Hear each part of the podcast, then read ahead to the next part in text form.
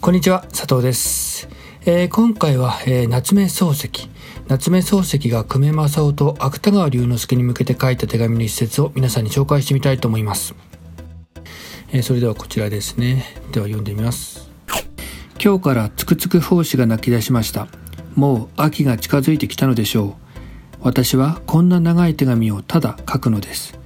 長い日がいつまでも続いて、どうしても日が暮れないという証拠に書くのです。えー、この手紙の中で夏目漱石は時間がゆっくりと過ぎていくこんなに長い手紙を書いているのにまだ日が暮れないんだよと、えー、久米と芥川の両面に向けて語りかけるように言葉を紡いでいきます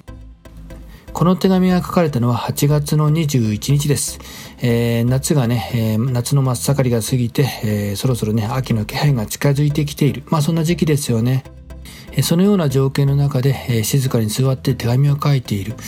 この手紙を読んでいると、そのね、漱石先生の様子が頭の中に浮かび上がってくるような気がして、本当にね、あの、美しい日本語だなと、私はそんな風に思いました。えー、先日、美しい日本語という言葉を目にしたんですね。えー、その時私は美しい日本語とはどのようなものなのだろうと、まあそんなことをね少し考えてみたんですね。で、この美しい日本語というのはもちろん、えー、その人によっても、えー、異なってくると思いますし、状況とか時代とか、え、そういったものによっても変化しますよね。え、なので、こう絶対的に全員が美しい日本語だと、まあ一つに定義するものっていうのはなんか難しいんじゃないかなと思ったんですね。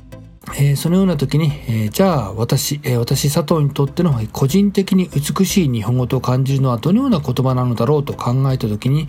え今回皆さんに紹介したこの夏目漱石の手紙の一文が思い浮かんだんですよ。えー、そして、えー、改めてこうやって読み返してみてもやっぱり美しい言葉だなと美しい日本語だなと感じるんですね、えーなえー、どうしてそのようなことを感じるかというと、えー、それはもちろん表面的な言葉とか、まあ、表現、えー、表面的な技巧とかそういったものももちろんそうなんですけれども、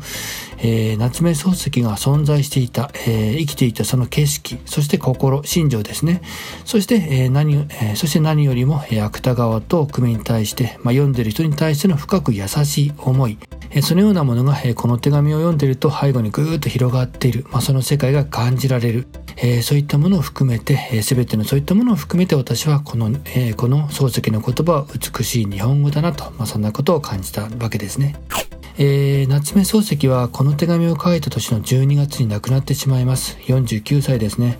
えー、亡くなったのが12月ですから、えー、大体4ヶ月後くらいですかね。まあそのぐらい後に亡くなってしまいます。えー、夏目漱石にとって、えー、最後の夏、えー、まあ、漱石にとっての最後の夏は、この手紙に書かれているように、えー、セミの声に包まれた、全てがゆっくりと過ぎる時間だったのかな。まあ、そんなことを考えながらまたね、えー、この言葉を、えー、この手紙を読み返してみると、本当にね、えー、美しい風景であって、美しい気持ちであって、美しい日本語だなと、まあ、そんなことが、えー、しみじみと、えー、心に染みてくるような感じがしました。え、興味がある方はね、えー、ぜひ、え、ちょっと長い手紙なので、え、最初から最後まで、え、じっくりと読んでいただければと思います。え、このチャンネルはですね、このような感じで文学作品を通して考えるヒントを皆さんに提供していきたいなと思っています。え、今回は美しい日本語という言葉から頭に浮かんだ、え、夏目漱石の手紙を皆さんに紹介してみました。